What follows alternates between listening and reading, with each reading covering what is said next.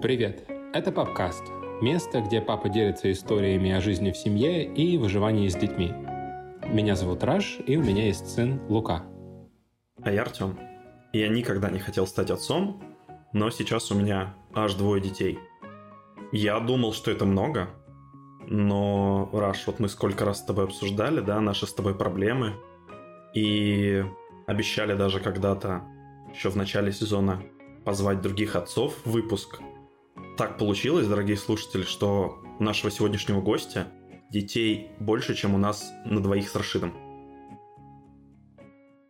Да, и знаешь, Тём, если я на себя меряю, что у меня как бы один ребенок, и я вот только всему-всему учусь и смотрю всегда вперед на тебя, как будто бы твои дети для меня — это мерка того, что меня ждет через 3-6 лет.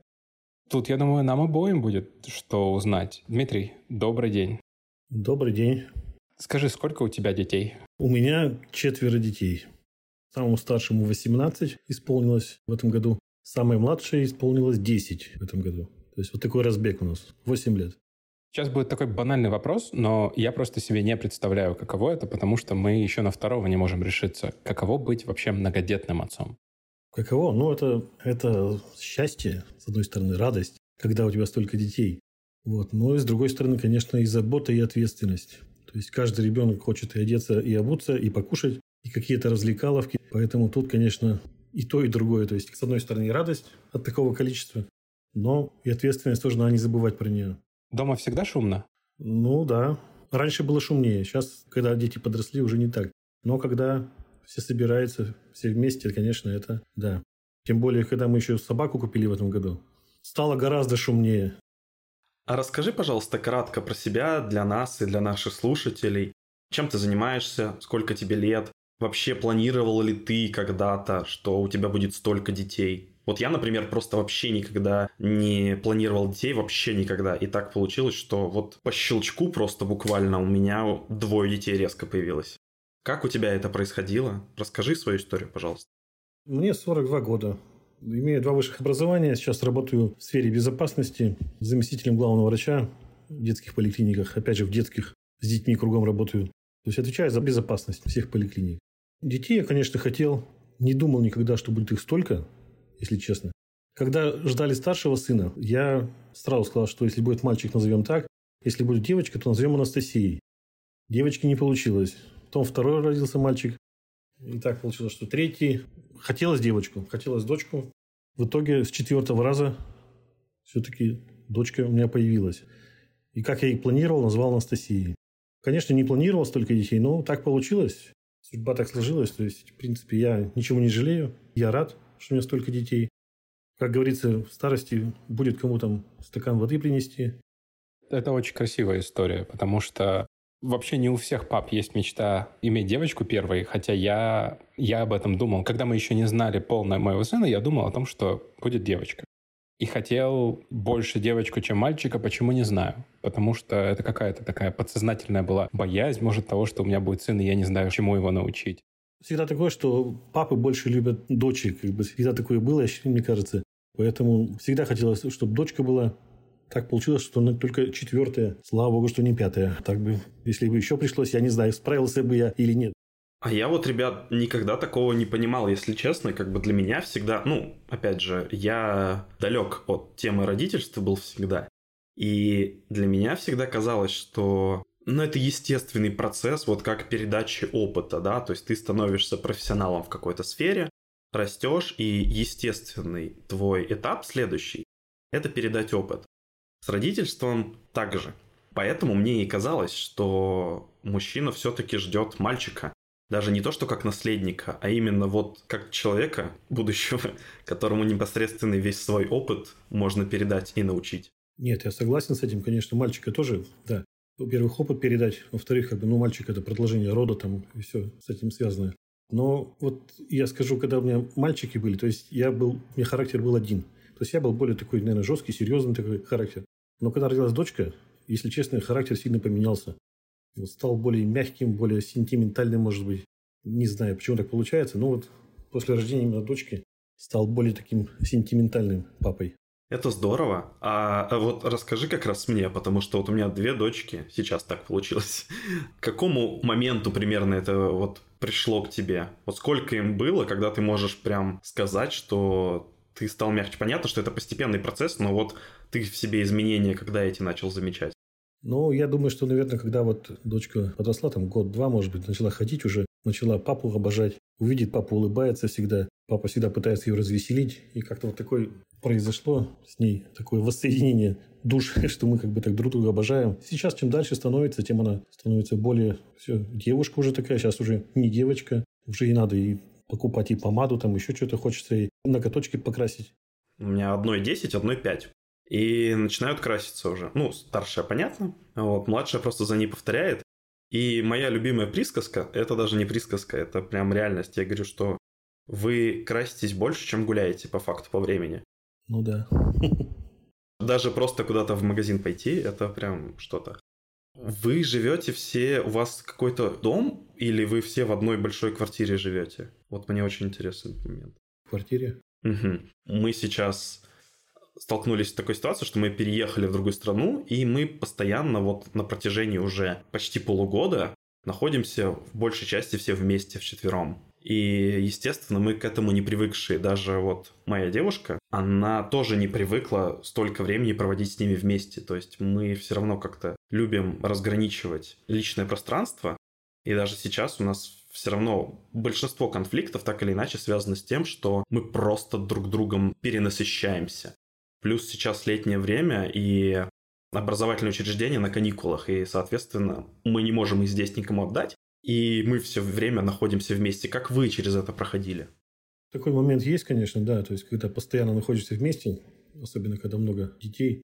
Но я говорю, то есть в течение года, конечно, там все на работе с утра до вечера, дети в школе, кто в первую, кто во вторую смену. Поэтому только вечером, то если где-то все вместе собрались уже. В летний период, да, конечно, такое бывает. Ну, то в лагерь, допустим, там к бабушке уезжают иногда. Старший, допустим, с нами вот уже не ездит. Мы там, если едем на море в отпуск, то старший уже с нами не едет. Ему уже неинтересно с нами. Поэтому как-то все равно так получается, что расходимся. Но нет такого, чтобы постоянно с утра до вечера все вместе. Поэтому как-то нормально, в принципе. Находим общий язык. Хотя, конечно, случаи бывают. Согласен. А у вас были какие-то разговоры в семье по поводу того, что, ну вот, ребят, у всех есть личные границы, давайте, пожалуйста, их уважать, что давайте друг другу не мешать, когда мы просим. Были ли из-за этого какие-то конфликты? Ну, как таковых конфликтов не было, конечно, то есть, да, пытаемся разграничить. То есть, если мама там ушла, надо работать онлайн, все, на кухню, допустим, ушла с ноутбуком, закрыла двери. То есть, все там по комнатам стараются соблюдать тишину, чтобы лишний раз не мешать. Конечно, да, то есть, такие границы есть. Но как таковых сильных конфликтов стараемся находить какие-то точки соприкосновения такие чтобы не конфликтовать, а жить дружно. Подкаст. Раз уж мы говорим о том, что дети взрослеют, у меня сыну три с небольшим, и я понимаю, что он вот только в этом возрасте начинает больше внимания обращать на меня. Да? Чем он старше становится, тем он больше понимает, что папа — это не просто такое дополнение к маме, которая иногда приходит домой, но еще и какой-то интересный мужик, с которым можно поиграть, повеселиться, там, который его подбрасывать умеет в воздух. Заставляет смотреть Формулу-1. Формулу-1 заставляет смотреть каждое воскресенье. А у тебя старшим уже 18-17, они наверняка прислушиваются к тебе. То есть ты для них уже как бы и авторитет, и человек, на которого можно посмотреть, за советом прийти. Ты им помогал? Вот сейчас, особенно 18-летнему, он, наверное, поступает или думает, куда поступать после школы. Ты им помогаешь выбрать профессию? Или они вообще по твоим стопам, может, идут? Нет, они по моим стопам не идут, они каждый выбирает сам. То есть мы не настаиваем на каком-то выборе на определенном, то есть мы даем свободу ребенку самому выбирать профессию будущую. Потому что как бы от этого зависит все равно его жизнь, его будущее, какую он профессию выберет. Конечно, мы где-то подсказываем. То есть у нас, допустим, старший, вот он уже поступил в этом году в Политехнический университет на специальность ракетные двигатели. У него это все вот начало зарождаться, это, наверное, года три назад, когда он выиграл конкурс и ездил в Королев, лагерь «Спутник» детский. И вот именно там показали, то есть их поводили, там показали им ракеты. То есть у них была видеоконференция с космонавтом, в прямом эфире они общались. То есть вот он настолько этим впечатлился, что он приехал и сразу сказал, что я хочу идти в этом направлении. Ну, мы с мамой сказали, ну, хорошо, давай. Хочешь идти в этом направлении, тебе надо, значит, знать вот такие-то, такие-то, такие-то предметы. Старайся, учись больше в этом направлении, чтобы поступить. Вот ребенок старался, двигался, как бы, и в этом году он поступил. Сейчас будет учиться. 15 он выиграл, значит, все равно там с 13, там с 12 он уже как-то этим увлекался, получается, правильно? Ну да, он ходил здесь, ходили они на... Кружок был, секция такая у них. Они авиамоделирование, то есть у них сами собирали квадрокоптеры у них, допустим, было. У них 3D принтер был, то есть они разрабатывали сами модель, сами его из 3D принтера собирали, потом запускали. Первый раз у них не получилось, они его потеряли где-то, потом нашли, что-то переделали. Как бы, ну, вот такое техническое, это давно у него уже идет. Но у него прям это получается с детства, да, было? Вот, ну, вот даже с раннего детства что-то там копаться в схемах или что-то делать самому. Как вот это, с какого возраста это зарождается? Мне просто интересно. Это, наверное, ну вот лет 6-7, когда он начал разбирать машинки, которые мы ему дарили, он их разбирал. Мы, конечно, немножко были не очень рады этому, потому что он их, когда разбирал, не, не, не всегда собирал, потому что детали лишние оставались почему-то после сборки, и машина уже не ехала. Но вот желание что-то разобрать, что-то посмотреть, собрать, вот у него такое было с детства. Тогда смотри, такой вопрос. Раз уж он так хорошо знает физику, вы его куда-то отправляли на специальные кружки, или это была какая-то специальная школа, в которой так сильно учат математике, физике и всему прочему? Нет, школа была обычная, то есть где он учился, там он учился. Единственное, что да, дополнительно он занимался. То есть дополнительно занимался математикой, дополнительно занимался физикой, брали дополнительное время, то есть он ходил и целенаправленно этим занимался потому что хотелось ему очень поступить, поэтому мы сказали, хочешь, давай, надо все равно образование, вот, которое в школе дают, в обычной, то есть тебе не хватит, тебе надо дополнительно все равно где-то что-то еще учить. Вот ребенок учился, старался, ходил, ну и вот получилось. Мы это, знаешь, наверное, почему спрашиваем? Потому что мы сейчас с Тёмой, вот у нас дети такого возраста, что у нас стоит выбор или надавить и куда-то отправить ребенка, или каким-то образом, чтобы оно все само получалось. И вот я не понимаю, где найти этот баланс, где я надавлю и заставлю его что-то делать, а где вот он сам найдет свой путь, и когда эта граница станет непонятна. Ну, вот это сложный вопрос, конечно. Вот у меня сейчас тоже младше 10 лет, и у нее-то тоже непонятно, куда влечение, какие, в какую сторону ее понесет, потому что ей хочется все. То есть ей хочется от, занятий там, э, рисованием и вышиванием, допустим, до скачек на лошадях. То есть она вот посмотрела, съездили мы тут недавно ипподром у нас, посмотрела на лошадей, на скачки, то есть тоже загорелась этим. Папа, я хочу, я хочу. И рисовать хочу, и туда хочу, и сюда хочу. В каком направлении двигаться, мы, конечно, тоже пока, не, не знаю, пока думаем. Не хочется надавить на ребенка, чтобы куда-то в неправильное направление его направить. Но в то же время свободу ребенку давать выбора такого, чтобы он сам решал, тут сложный вопрос, если честно. Как-то со старшим у нас так получилось, что вот он все срослось с этим. С остальными пока непонятно, в каком направлении. Раз уж мы говорили про образование и про вот эту вот мотивацию, которую родители дают, да, очень часто бывает такая проблема, что родители могут там быть поддерживающими и так далее, но в школе у ребенка вот такая вот атмосфера случается, что ну не хочется дальше развиваться, лишь бы выжить. Вообще, лишь бы закончилось это поскорее. И э, я, во-первых, ну, сам потихоньку готовлюсь к тому, что ребенка надо отдавать в школу, пускай нам еще там 4 года до этого. Но я еще и в образовании работаю. Я преподаватель, и у меня такая огромная проблема, я не знаю, куда его отдать. Потому что я знаю все школы, которые есть вокруг моего дома, и у меня ко всем из них есть куча вопросов. Потому что где-то мне не нравится качество образования, где-то конкретно качество английского, а то, где нравится, стоит ну, приличных денег в год.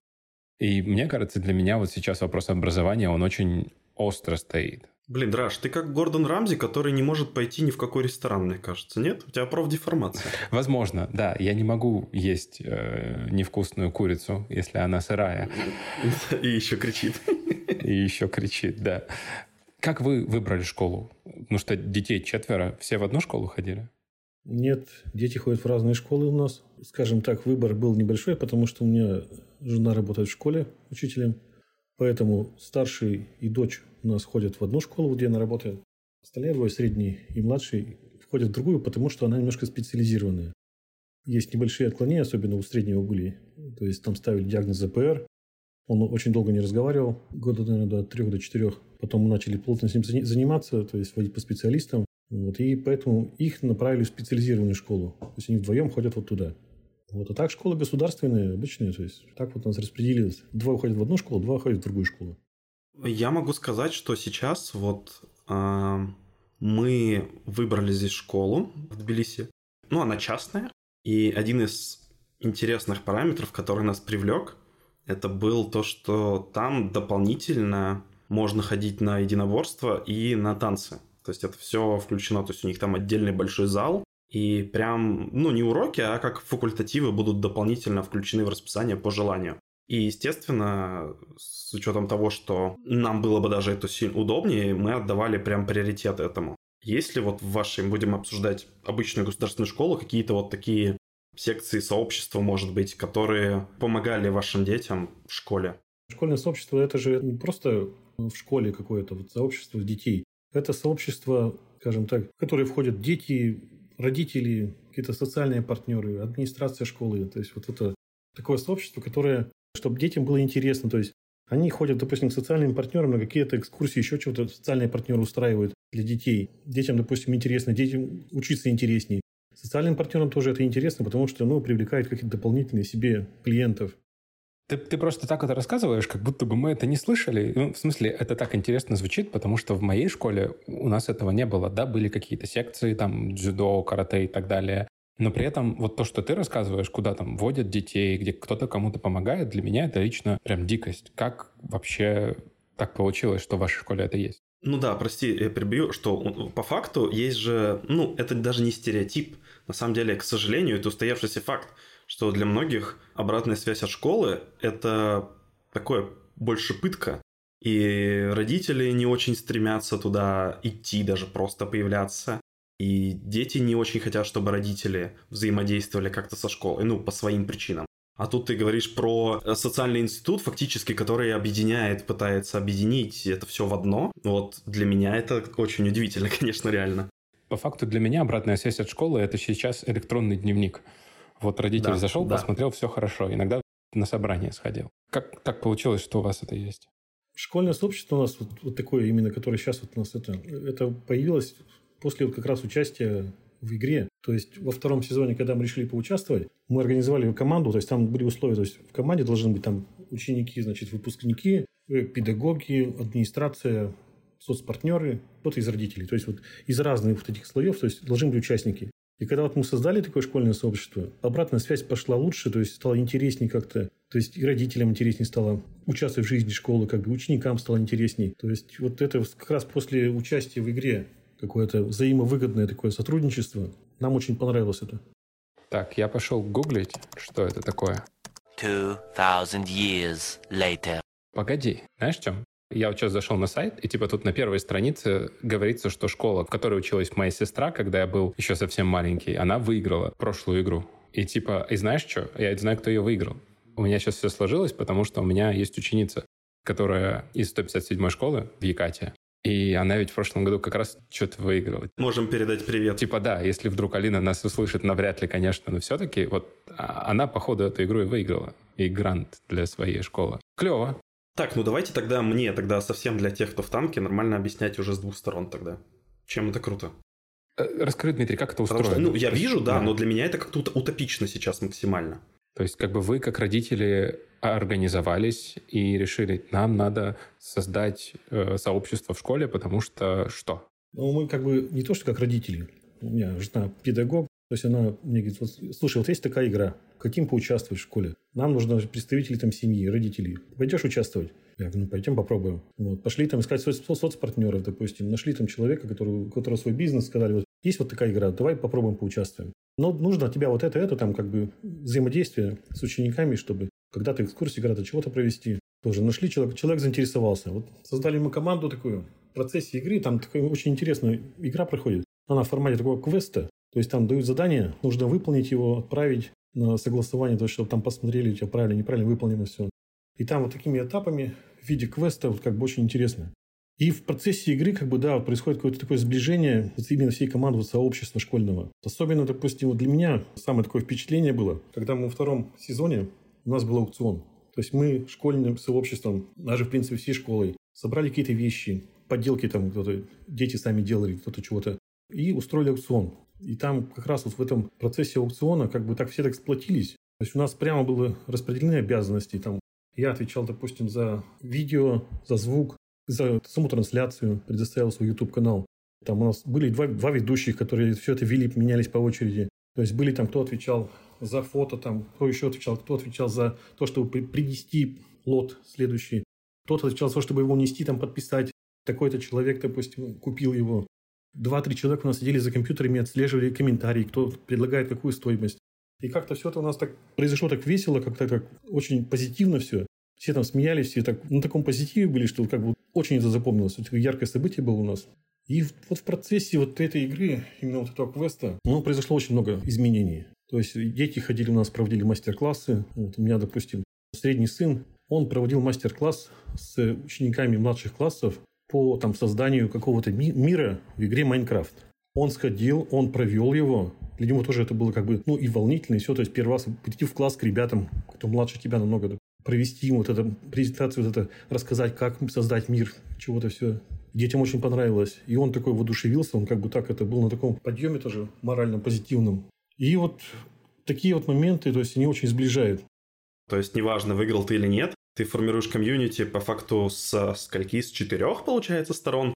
Ученики, родители, администрация школы и какие-то доп. привлеченные компании, там, спонсоры или просто неравнодушные компании, правильно?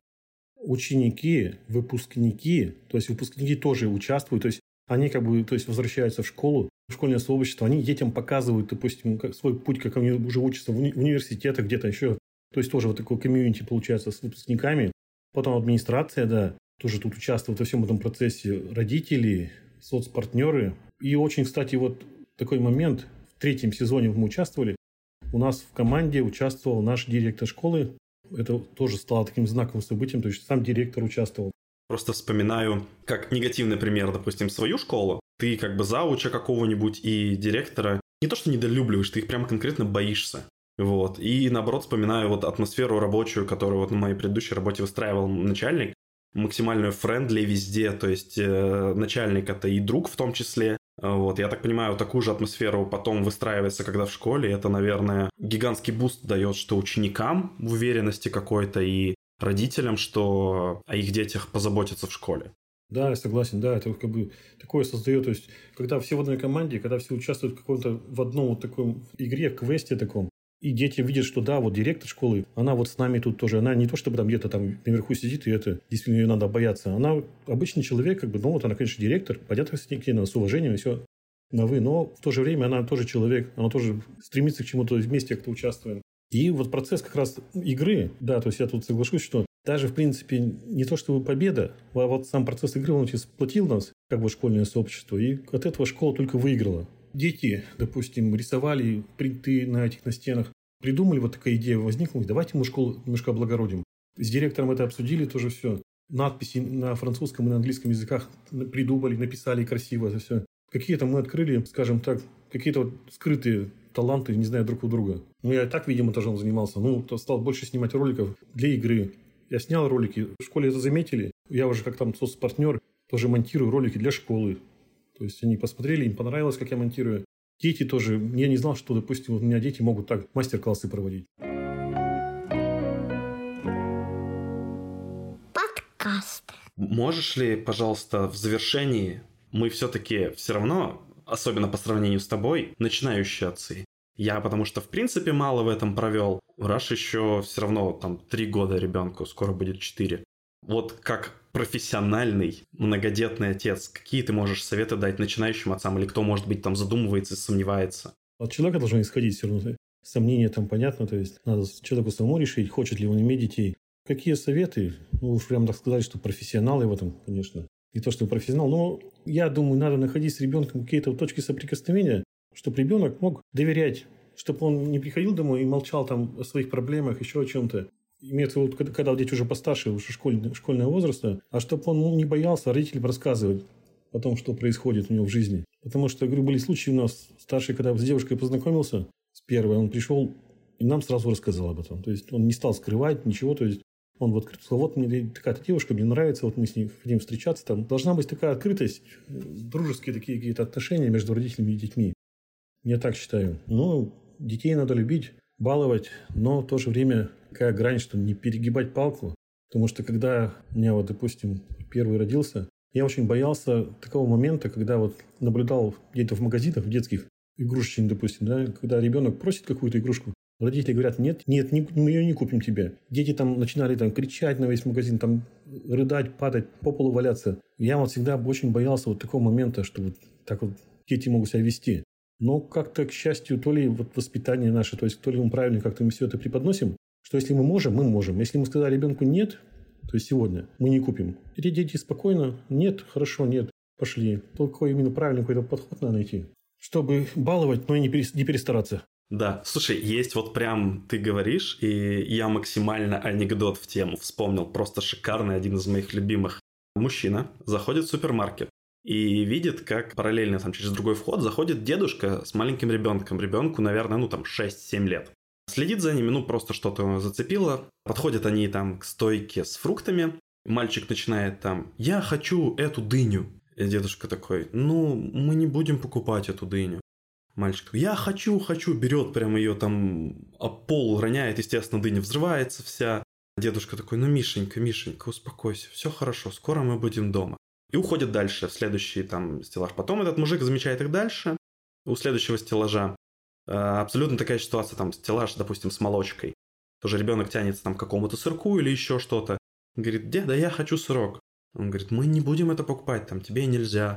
Говорит, я хочу, прям начинает орать, там все, и дедушка такой продолжает. Мишенька, ну мы уже почти дома, уже все, мы такой хороший день провели, успокойся, пожалуйста. Мальчик не успокаивается. Они переходят к кассе, где там мальчик тянется за сникерсом условным. Дедушка говорит, слушай, у нас не было в планах покупать этот сникерс. Мальчик прям ложится на пол, начинает кулачками головой биться о пол. Дедушка поднимает глаза к потолку, такой, Мишенька, ну осталось совсем чуть-чуть, пожалуйста, потерпи. Ну все, как-то они растворились э, на кассе.